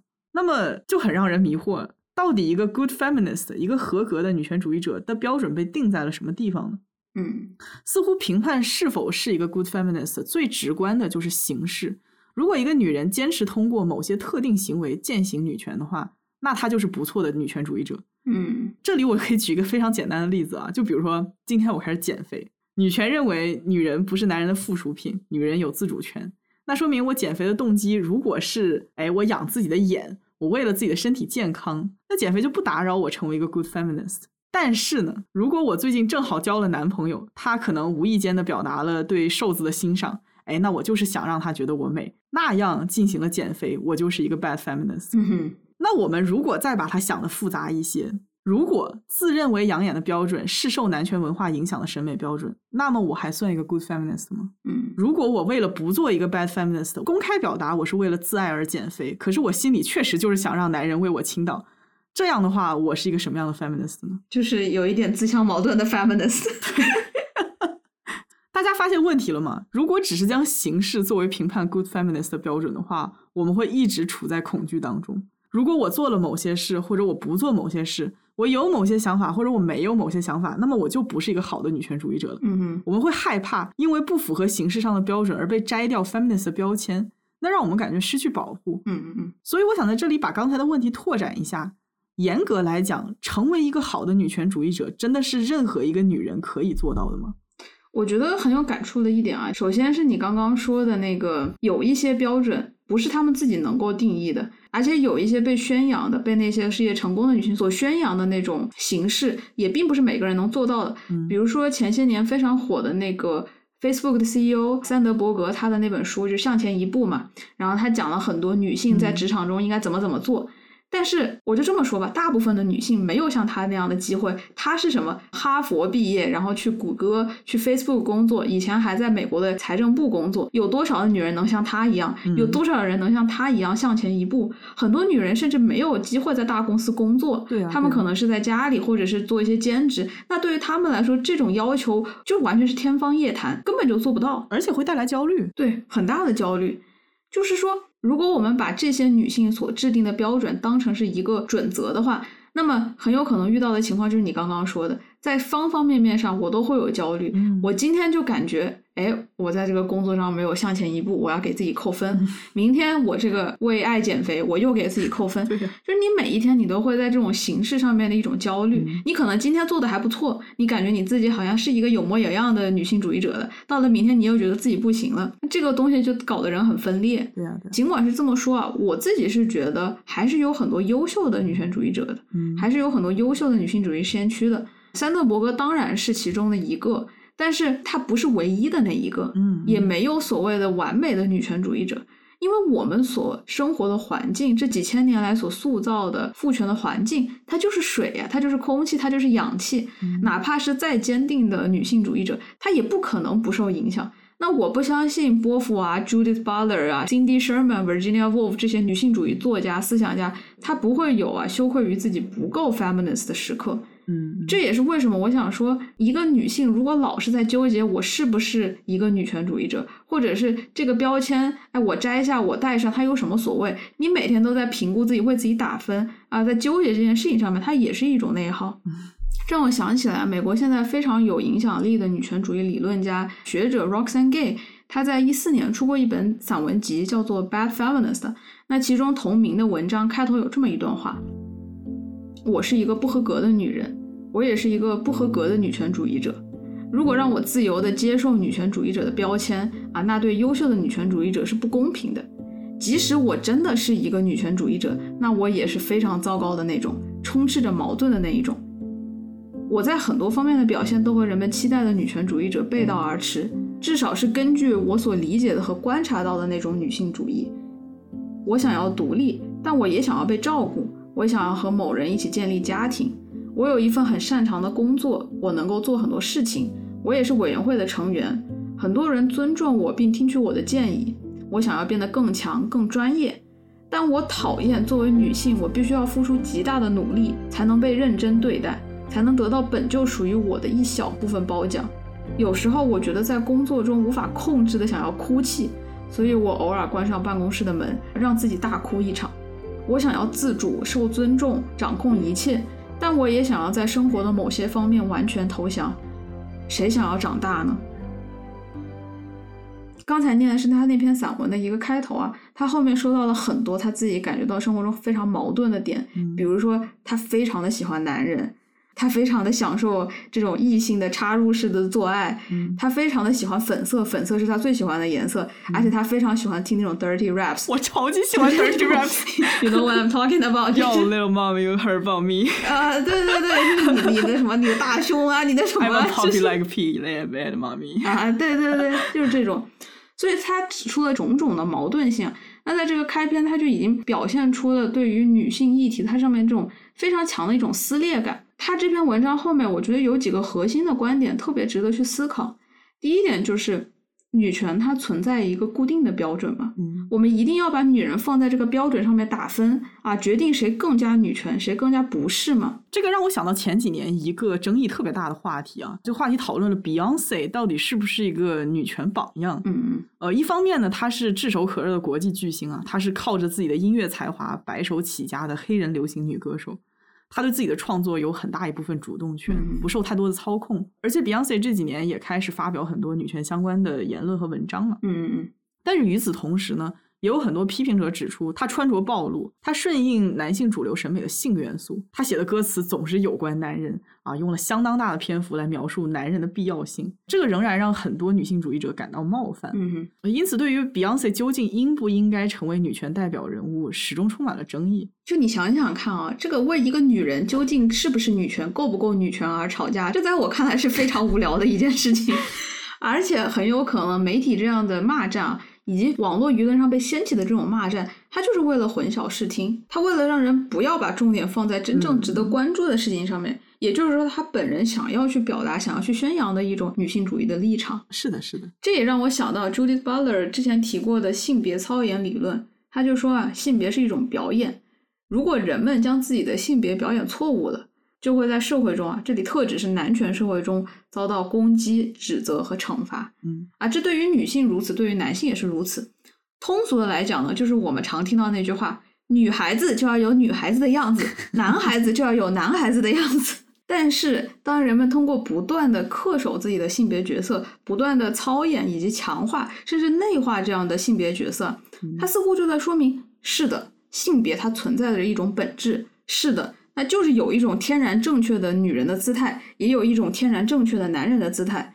但实际上，这样的本质它从来都不应该存在，它是被人们的这个集体社会的表演所建构出来的。嗯，那到如今呢，我们已经看到了一波波的女权运动。啊，女权也终于在全社会的范围上引起重视了。但是，会不会演变成人们认为女权主义者她也存在着一个本质呢？嗯，我觉得你刚刚说的 Beyonce 这个事情很好笑的一点就是，人们真的会把一个女人放在这个尺子上去衡量啊，看看她在这个女权的上面得分怎么样，她是一个十分的，还是一个一两分的？嗯，那么这个事情呢，就会变成成为一个让很多批评家都满意的女权主义者。和成为男人眼里完美的女人比起来，那是同样困难的事情。哎，我觉得这不就是本末倒置了吗？原本女权是为了让女人被尊重、获得价值感，可是用如此严格的标准来要求女性，反而常常让他们感到自我价值贬损。对呀，啊，我们现在也可以从舆论中观察到很多啊对女权主义者的刻板言论，它似乎呢也在强调一种女权主义者存在本质，他们有一个固有的形象。Roxane Gay 也表明啊，他不认同用本质主义的观点去看女权主义。他认为这样也是在相当于肯定啊，有一种合适的、正确的且唯一的方式成为女权主义者。这样的女人应该是什么样的？老于，你来说说。呃，按照 r o x a n Gay 的说法呢，一个合格的 heterosexual feminist woman，呃，异性恋女权主义者应该拒绝色情片，反对对女性的客体化，并积极参与公共评论。绝对不服从于男性凝视、厌男、讨厌性交，专注于搞事业，并且不剃毛，就是把这个不剃毛要放到最后。哎，我我真的我不知道什么时候就出现了这个迷思，就是一个合格的女性主义者她不应该剃毛。今天你剃毛了吗？你这个话问的就很魔性，因为录音之前我刚刚洗过澡，然后剃了毛。就是说，老于每隔两天就要被送入女权监狱劳改。我怀疑你不剃的时候也不是在反省吧？你也只是懒而已，就是纯懒。你是我肚子里的虫子吗？我想说的是，我们必须要值得思考的第二点：人，他首先是人，然后才是某某主义者。对，那是人呢，你就会有缺陷。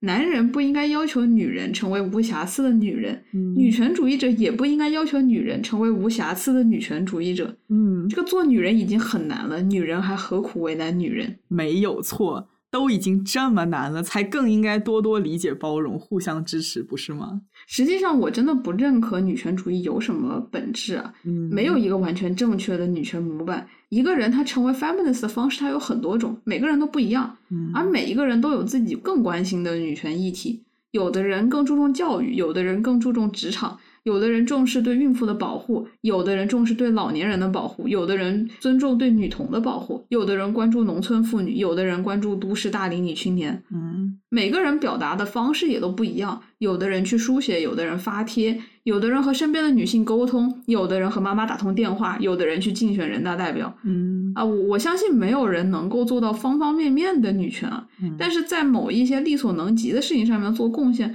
都可以称自己为 feminist。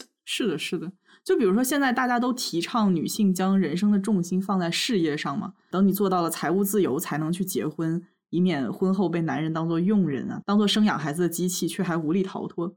当然，我觉得这是非常合理的建议。嗯，但是你会发现这个风气逐渐就变成了女人不应该、女人不能早结婚、早生孩子。嗯嗯，这样做的女人都是恋爱脑，是被男人骗了的傻子啊！女性意识，就是说这个女性意识它逐渐与恐婚恐育。混淆了，嗯，我认为这样的风气是很糟糕的，因为它间接否认了女性有成熟的择偶能力和掌控人生的能力。嗯，这对已婚已育的女性难道不是一种不信任和否定吗？就像你说的，每个女性成为女权主义者的方式都不尽相同，用某一种方式压制其他所有的方式，这本身也是对女性的压制。对我刚刚就想到，我有一个大学朋友，她毕业了之后就去结婚生孩子了。他之后就打算去再读一个 master，然后去搞事业。我觉得他这么去计划没有什么不好的。对呀。但是你知道吗？他二十三岁那年生孩子的那年，很多人就表示很不解，觉得他就是英年早育。对，真的是。人家是有自己的安排的，对吗？对啊我觉得他的安排也挺好的。人家有的人就想早早的把孩子生出来，那之后呢，他还可以去做别的事情，他不用在一个非常黄金的时间必须得从职场上退下来。我觉得这也是一种安排。还有你刚刚说啊，要不要公开贴上这个女权的标签？我觉得也不重要。嗯贴上标签是有些人表达女性主义的一种倾向、一种方式。嗯有一些人他会采取实际行动，他们会更注重一些小事，从自己从身边做起。嗯我觉得无论是把这个倾向非常明显的表达出来，或者是从行动中表现出来，这些方式不一样，但是都可以。对我自己本人的女权风格就是这个样子，就是你说的比较注意实际行动和周围的小事，嗯，可能也是主要是因为嘴笨，说不出来什么漂亮话。女主播谦虚了。没有没有没有没有，真的说不出来。呃，另一方面，我觉得比起公开发声，我更喜欢做实际的事情，就是比较 low key 的、细水长流的践行女权精神。隔日剃毛，对不起，我错了，明天下次不剃了，好吧？我有罪。嗯，当然，我有朋友会觉得，哎，比如说这件需要你发声的事情发生了，你作为一个 pro 女性的主播都不出来说两句话，是不是不太合适呢？确实，他们这样问我的时候，会让我质疑自己这么做是不是真的不太合适。但是怎么说呢？我还是觉得用自己最舒服的方式，才能最大程度的保持初心吧。嗯哼，没错。其实最后我也想说啊，成为女权主义者，或者是广义上的来说啊，作为一个在社会里生活的人啊，它就意味着你永远都处在冲突、处在困境、处在矛盾之中，这是非常正常的。因为只要理想和现实有冲突，我们就会感觉到些许的费劲。对，知道该怎么做和能不能做到，这中间的鸿沟可不是依靠个人行动就能完全填平的。可不是咋的。对呀、因为那么多阻碍我们做得到的因素啊，塑造我们去服从、去顺从、去缄口不言的意识形态，那都是来自心理的、社会的、家庭的施压，那不是在一个人的努力下面很短的时间就能够被完全克服的。嗯，这些因素都会最终导向思想无法有效的转化为行动。是的。所以我觉得像 Fleabag 和 Claire 这样想要偷偷举手表示愿意用五年的人生交换完美的身体的女性，她们是再真实不过的女性。是的，他们就是那种想要成为女权主义者却又没有完全自洽的人。嗯她们不是什么非常坚定的女权斗士，嗯她们就是被这个世界塑造的普通女人。他们渴望挣脱这个系统，又悄悄的想要服从。哎呦，说的太对了。不过我觉得也正是真实，才让他们显得可爱，显得容易接近。嗯哼。过于激进的女权斗士难免会给人带来疏离感。没错，所以呢，我也想对 Fleabag 说啊，就算是成为糟糕的女权主义者也没有关系，因为首先没有一个明确的好与坏的女权标准，我们刚刚也说了，不存在真正的模板和最合适的行为。其次，即使是有些行为显得更加符合女权主义的形象，但是一个女人如果真正的想要做到面面俱到，作为一个所谓的滴水不漏的完美的女权主义者，我觉得这个是不可能的。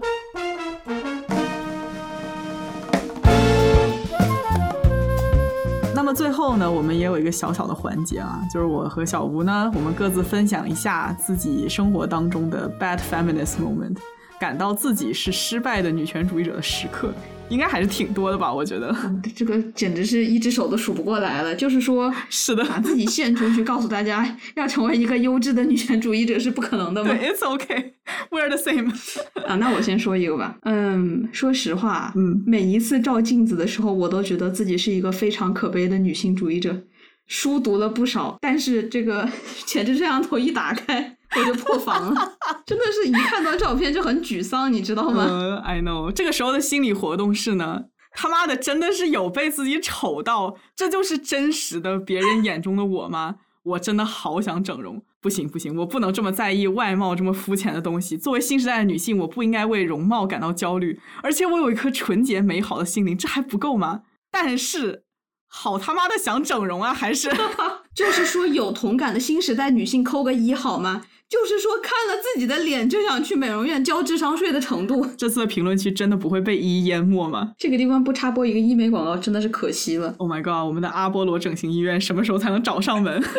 我记得这个剧里面，Fleabag 和 Boo 啊有一次深夜闺蜜聊天，Fleabag 就问 Boo，他说：“如果这个世界上你可以改变任何一样东西，你最想改变什么？”Boo 他当时的回答是：“我的大腿。首先啊，我想说布的这个诉求非常的真实。众所周知，女人浑身上下有两块肉是怎么也摆脱不了的啊，不是她的心头肉。Oh my god！而是情话我受不了了。就 是刚刚突然之间她就出现了。那个 never mind，我想说的这两块肉是我们大腿内侧的那一坨和小腹上的肉。是的，啊，那这两坨呢和荷尔蒙的关系非常的大。女性的这个 estrogen 孕激素会导致脂肪堆积在大腿和腰腹周围啊，这一块真的就是巨难减。你一周四次，周六野老师那也救不了你。大腿内侧的那一坨和小腹上面那一坨，我觉得就是我有记忆以来，虽然说我不能说我记忆能追溯到什么时候，但是我有记忆以来，它就一直伴随我的人生，简直就是噩梦。你知道你的 bad feminist 的时刻就是不敢穿短款的短袖上衣吗？不敢穿短款短袖上衣，因为会显得那坨肉特别明显。当然，这不是重点，不是重点，重点是当一个女人被告知你可以改变世界上任何的东西的时候，她们是看不到世界的问题的。她觉得最大的问题在于自己。嗯，这个时候，战争不重要，人权问题也太遥远，让自己的大腿变得好看 是一个小女人最关心的问题。所以我觉得 Fleabag 真的特别的真实。就比如说，你问我最想改变什么，虽然我最后说出口的绝对是战争，但是如果这个问题正好赶在我们这种微胖女孩身材焦虑的时刻，那我脑中最先出现的一定是我大腿内侧和小腹的赘肉，让我脸变得小一点或 anything。但是它不会离开我身体的这这些个部位，you know？那我真的不敢这么说，哎，你觉得这个问题问男人，他们会不会说想要自己长一点，高一点？不能乱说。还有一个例子啊，就是前几天呢，我想换一个发型，然后我真的在某红书上面看了很久，真的很久，真的浪费了很多读书的时间。我那一刻真的发自内心的觉得，hair is everything。对，这句话同样也是出自我们的失败的女性主义者代表人物 Fleabag。她说 Hair is everything. We wish it wasn't, so we can actually think about something else occasionally, but it is. It's the difference between a good day and a bad day. We're meant to think that it's a symbol of power, that it's a symbol of fertility. Some people are exploited for it and it pays your fucking bills. Hair is everything, Anthony. 发型就是一切。我们有时候真的希望它不是，这样就可以花时间去思考什么别的。但它就是，发型决定了今天是好的一天还是坏的一天。在女人的世界里，发型是权力的象征，是生育力的象征。有些女人甚至因为头发被剥削，她这个地方说的是，有些女人会去卖自己的长发给别人做接发或者是假发。发型就是一切。嗯，我觉得这个地方看似说的是 hair，其实说的是女人给别人的第一印象。嗯，这个第一印象是非常重要的。有句话不是说的好吗？美容美发一条路，其实就是发型就是半张脸。呃，我这里想要说一个可能要进女权地狱的行为，就是 很多时候真说不出口。很多时候呢，我仅仅是因为今天真的真的懒得理头发，我乱七八糟的出门。要是真有人问起你今天头发怎么这么乱的时候，我就会用当代女性不要这么过于重视发型，我们要把做发型的时间用在更有意义的事情上，这样的说辞来为自己开脱。但是真的就是因为我懒，而且我也做的不是很好。我也有，我也有。实话实说，到目前为止，我都不太会化妆，因此呢，感到非常的焦虑，是嗯真的焦虑。我是真的想学，你知道吗？嗯我已经收藏了好多什么，看完这个视频你就学会画眉毛，但 是我真的没有学会。我觉得它太耽误时间了，我要把时间花在读书、写作、做播客上面。男人不用化妆，而我要花那几个小时搁那儿化妆，我还得花钱，我这不就卷不过男人了吗？对，我觉得实际上呢，真的就是给卷不过找了一个特别正确的借口而已。但是随着我，哎，也慢慢的步入社会了，已经不再是一个稚嫩的大学生了。我有时候会觉得，基本的化妆都不会，你别说女权了，我就感觉我不是个女人。是那个直男小屋了，是不是特别感谢 COVID 这个期间可以一直戴口罩，妆都不用化？真的，经常心情不好，就是今天家里网不好，我就先不开视频了。然后我现在已经就是一年没有参加各种社交活动了。我现在想到要去参加这种活动，我真的是焦虑。嗯，你想想，去个 party，全场我最丑合适吗？人家都妆容精致，我素面朝天，甚至带着黑眼圈、泛油的皮肤和大毛孔，我礼貌吗？对吧？朋友圈发照片、P 图，出门前化妆，都是对看到你的人的基本尊重啊。我觉得每次在 B 站刷到那种超级牛逼的美妆视频，我心里都好恨呐！我怎么就没有这一双巧手呢？已经长得没有人家好看了，还没有那一双化腐朽为神奇的巧手。活该丑的是我们自己。如果可以的话，我也想在美容美发这件事情上不那么女权。今天我们就手拉手走向女权地狱，好不好？还是让你先来说说你自己的 bad feminist moment。就刚刚这个还不够我下地狱是吗？不行，这个这个是我最先开始说的，你得再说一个新鲜的。我想想啊，呃呃，我我经常会利用我自己的女性身份来降低办事的难度。就比如说，我有这么一个比较温柔、平易近人。不耻下问的小姑娘人设是专门用来出门办事用的，尤其是对男性柜员非常的有效。哎，你看我这里也不懂，那里也不懂，我态度又这么好，你就通融通融，别为难我了，是不是？是真的会被自己恶心到，但是非常的好用，同志们。你别提了，你看我啊，长着一张非常可爱的幼龄的脸，嗯，所以男人特别容易在我面前有爹味儿。哦，真的。你知道这个事情已经严重到什么程度了吗？可恶！我每次都会利用这点增进我的办事效率，并且赢得周围人的喜欢。救命！毕竟可可爱爱的小姑娘有什么坏心思呢？切开就是黑的。我有一个男性朋友之前跟我说啊，我长着一双非常有迷惑性的眼睛，不是那种狐媚。而是一种求知若渴的感觉。救命！就是男人在我面前，从我的眼睛里看到了对知识的渴望，然后他们就在我的面前找到了舞台，找到了听众，真的爹味十足。Oh my god！我们不是在打拳吗？怎么就变成茶艺大比拼了？这个不对劲。哎，就是说啊，尽管我在生活中有时候会掉入这些圈套，但是也不影响我做一名女权主义者啊。难不成嘞？我去银行办事，我顺道普及半个小时女权知识，然后这事情不办了？对啊。难不成我还要跟男同事吵起来？那工作还做不做了？我上班的存活之道就是你先给我行方便，让我把事儿做完，能帮到忙的都是我爹。对，我就是说咱们是支持女权啊，但是也得先好好活着，不是吗？其实除了迫于社会压力的场景以外，我还有一些隐晦的感觉到自己不那么女权的时刻。嗯，比如说想要大大的钻戒的时刻，就是上个月我看到我的朋友被求婚了，我就感慨了一句：“哎，这个钻戒是真的大。”这个话一说出口。我就觉得我真的是有罪，我不仅掉入了消费主义的陷阱，我还为我自己那糟糕的女性主义立场感到羞愧。我就记得我小时候某一年我妈生日，然后呢收到我爸补买的大大的钻戒啊，是因为他们结婚的时候当时比较穷，后来我爸才有钱。当时我妈那个笑容就洋溢啊。其实我那个时候还不是很理解钻戒对女人到底意味着什么，嗯。但是长大了细想呢，这个东西就非常的有问题。你与其说是男人用它来取悦女人，不如说男人为了他去彰显自己的地位。看哈，我们每次看那个娱乐新闻里面报道明星什么的世纪婚礼，就不单单要把这个钻戒拿出来说事儿。嗯这个男明星买了这个四克拉，他前妻的才买了二克拉，反正就是这个钻戒背后的故事总是要被拿出来说。嗯哼。但是我们细想啊，钻戒的意思是什么？女性把钻戒戴在手上。它最初就是代表着这个女性已经不 available 的，已经名花有主了，她成为了某个男人的附属品啊。literally 的意思就是她被套牢了。男人用一枚钻戒宣示了对这个女人的所有权。是的。之后呢，他还可以把太太带出去。人们呢，从这个女人的钻戒上面就可以看出这个男人的财力。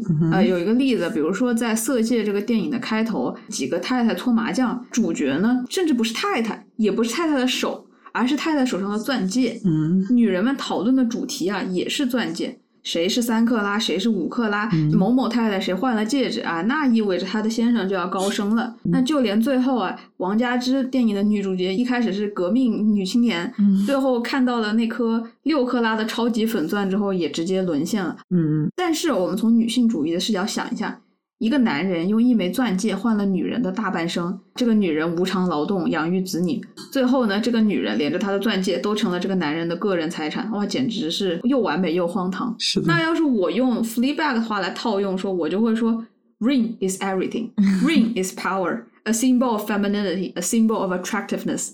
戒指就是一切，钻戒就是权力，钻戒就是女人的象征，钻戒就意味着你还是一个有吸引力的女性。所以说了这么多呢。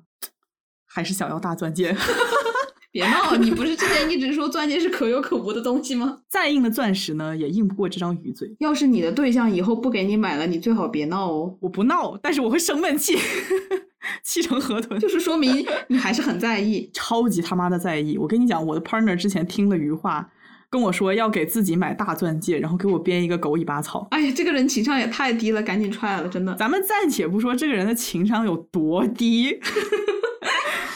听到这个话，我有一种非常苦涩的感觉，你知道吗？就是那种我过去埋下的种子长出了尖刺，扎了我的心，它攻击我的那种苦涩。它攻击你，它攻击我。为了保持我女权的一致性，我得压制住很多很多的欲望。偶尔也会有，要是我能随口推翻以前的女权言论就好了的这种想法从脑子里面冒出来。不是，我觉得在我的印象中，你真的不能怪你的 partner，就光我自己都已经听了好多次了。你自己公开场合说你并不在意大钻戒。你说什么？这个东西对于你来说是情感生活里非必要成分？我觉得各有一半责任吧。可能我的 partner 呢占稍微多一点，是吗？是的。一方面我呢嘴太硬，一方面我 partner 呢情商太低，所以谁都不要想免除这个责任。行吧。那最后我再说一点，我觉得周围的很多女性都肯定有经历过。老实说，我们两个作为两个受过高等教育、有独立赚钱能力的人。按道理啊，都能凭自己的实力在事业上走得很远。但是，真的有一些时刻遭遇到了挫折，或者觉得心很累的时候，我真的特别想躺平。就在今天录节目之前，我一个非常优秀的女性朋友和我说：“真的不想工作了，好累，想随便找个人嫁了。”哦，真是，我就觉得这种情绪挺普遍的。嗯，事实上，无论男人还是女人，你工作都是辛苦的。嗯，但是对女人来说，退一步，回归家庭。它似乎永远都是一个诱人的 option B，一个偶尔会冒出来的一个念头，一个从繁重的生活和生活的压力中暂时解脱的方法。是的，虽然我非常怀疑女人产生这个念头的时候，其实并没有想过回归家庭到底意味着什么。是的，没错。我甚至觉得，对于很多女人来说，这就是一种逃避痛苦时本能的想法。因为我们成长过程当中，为了家庭放弃一部分事业的女性案例太常见了。嗯所以说你在工作中吃了屎之后，本能的就会觉得啊。做主妇不用工作，还有男人养着，好幸福啊！这种想象既不是真实的主妇生活，也不是我们最终会做出的选择，仅仅只是逃避生活的想法而已。但是，仅仅是这么想，就会被戴上坏女权主义者的帽子。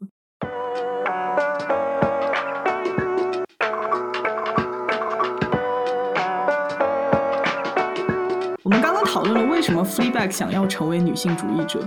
女性主义对她意味着什么，以及她自我认同为 bad feminist 的矛盾心理。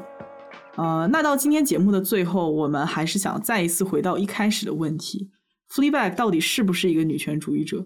或者说，她这样的 bad feminist 还能不能算一名 feminist？在思考这个问题的时候，我们应该问问自己，尤其是那些刚刚有和我们类似的 bad feminist moment，那些打引号的坏女权主义者时刻的朋友们，当然我相信那是大多数啊。啊，你们觉得自己是女权主义者吗？老于，爱鸽子蛋的老于，你觉得你自己是吗？法官，我提出异议，这位女士有诱导提问的嫌疑。你这是属于非常律师这两天看多了。好的，我重新问，于女士，请你正面回答我的问题。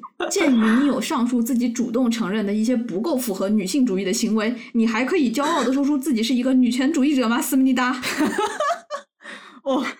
说实话呢，我看完《Fleabag》时非常认可他的 Dirty Feminism。最主要的原因就是我的女权理念和做法跟他非常相似。嗯，我们同样渴望独立、力量、自由。我们对于生活中细小的性别问题都有着敏锐的洞察力和尖酸毒辣的吐槽。我们会在不引起任何尴尬和冲突的前提下，力所能及的支持帮助女性。但是同时呢，我们很多时候都不作为，也顺应着男权规则。整体来说，虽然很多事我做不到，我也做不好，但是我为自己内心始终存有抹不去的女性精神感到骄傲。哇哦，是的，通过这期节目，我们想说的也是呢，女性应该允许自己成为 bad feminist，一个不合格的女权主义者，这没什么大不了的。但唯一不要忘记的是，女性主义的核心理念是自己的初衷。是的，我很赞同这点。我们无可避免的会有一些想法、一些行为，好像那些都不太能够体现女性主义的精神。嗯，但不代表我们两个人在这个议题上是没有任何贡献的。包括做这期节目，也是想对很多的女孩说，成为女性主义者并不是什么可怕的事情。嗯，它不是让你去遵守什么清规戒律、性情大变。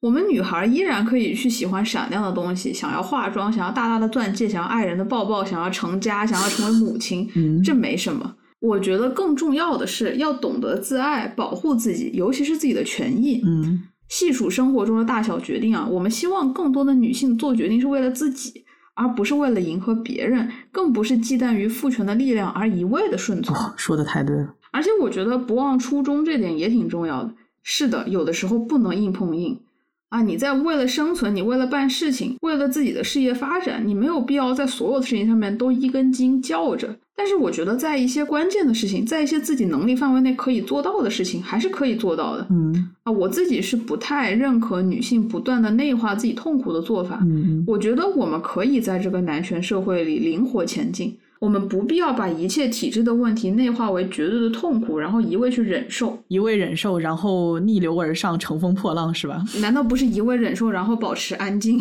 either either，对，其实没有必要把女权理解为一种苦难文化，当然是可以不用那么较真儿的，只要你心中的女权精神还在。嗯，那最后呢，我还是想回应一下本期的标题啊。我们现在可以听到越来越多的女权主义的声音了，越来越多的女性从几千年的这种男权文化中觉醒，摆脱枷锁，这是好事，毋庸置疑。女性主义的盛行是现代女性所经历的社会集体进步。作为女性，我觉得挺感激的。虽然说如今的社会还是有很多很多的问题，但是我们不可否认自己是生活在了几百年内最好的时代。越来越多的女性有机会可以接受高等教育了，她们可以去法学院、去医学院，可以成为法官、警察、CEO，还有那些新兴的科技啊，冰箱、洗衣机、烤箱、智能电饭煲、吸尘器，让我们从繁重的家务中解脱出来了。女性有更多的工作机会，也让我们看到了更多的榜样，更多人为女性的权利奔走呼号。啊，女性呢也拥有了至少是形式上的更加平等的晋升机会，母亲有了产假，啊，这些都是很好的进步。但是我们也需要知道，战斗还未结束。Modern women 现代女性啊，本身是被解放的一代人。我们需要做的，并不是用好的、坏的女权主义的标准再一次困住她们，而是应该让每一个女性都成为快乐的、互相关爱的人类。接受自己成为一个 bad feminist 不合格的女性主义者，等于是接受了自己生而为人的复杂矛盾性，也同时让我们不必受困于所谓的好的本质的女性主义者的标准。所以说，如果我们都能够很轻松的做那个失败的、糟糕的女性主义者，我觉得这是再好不过的一件事情了。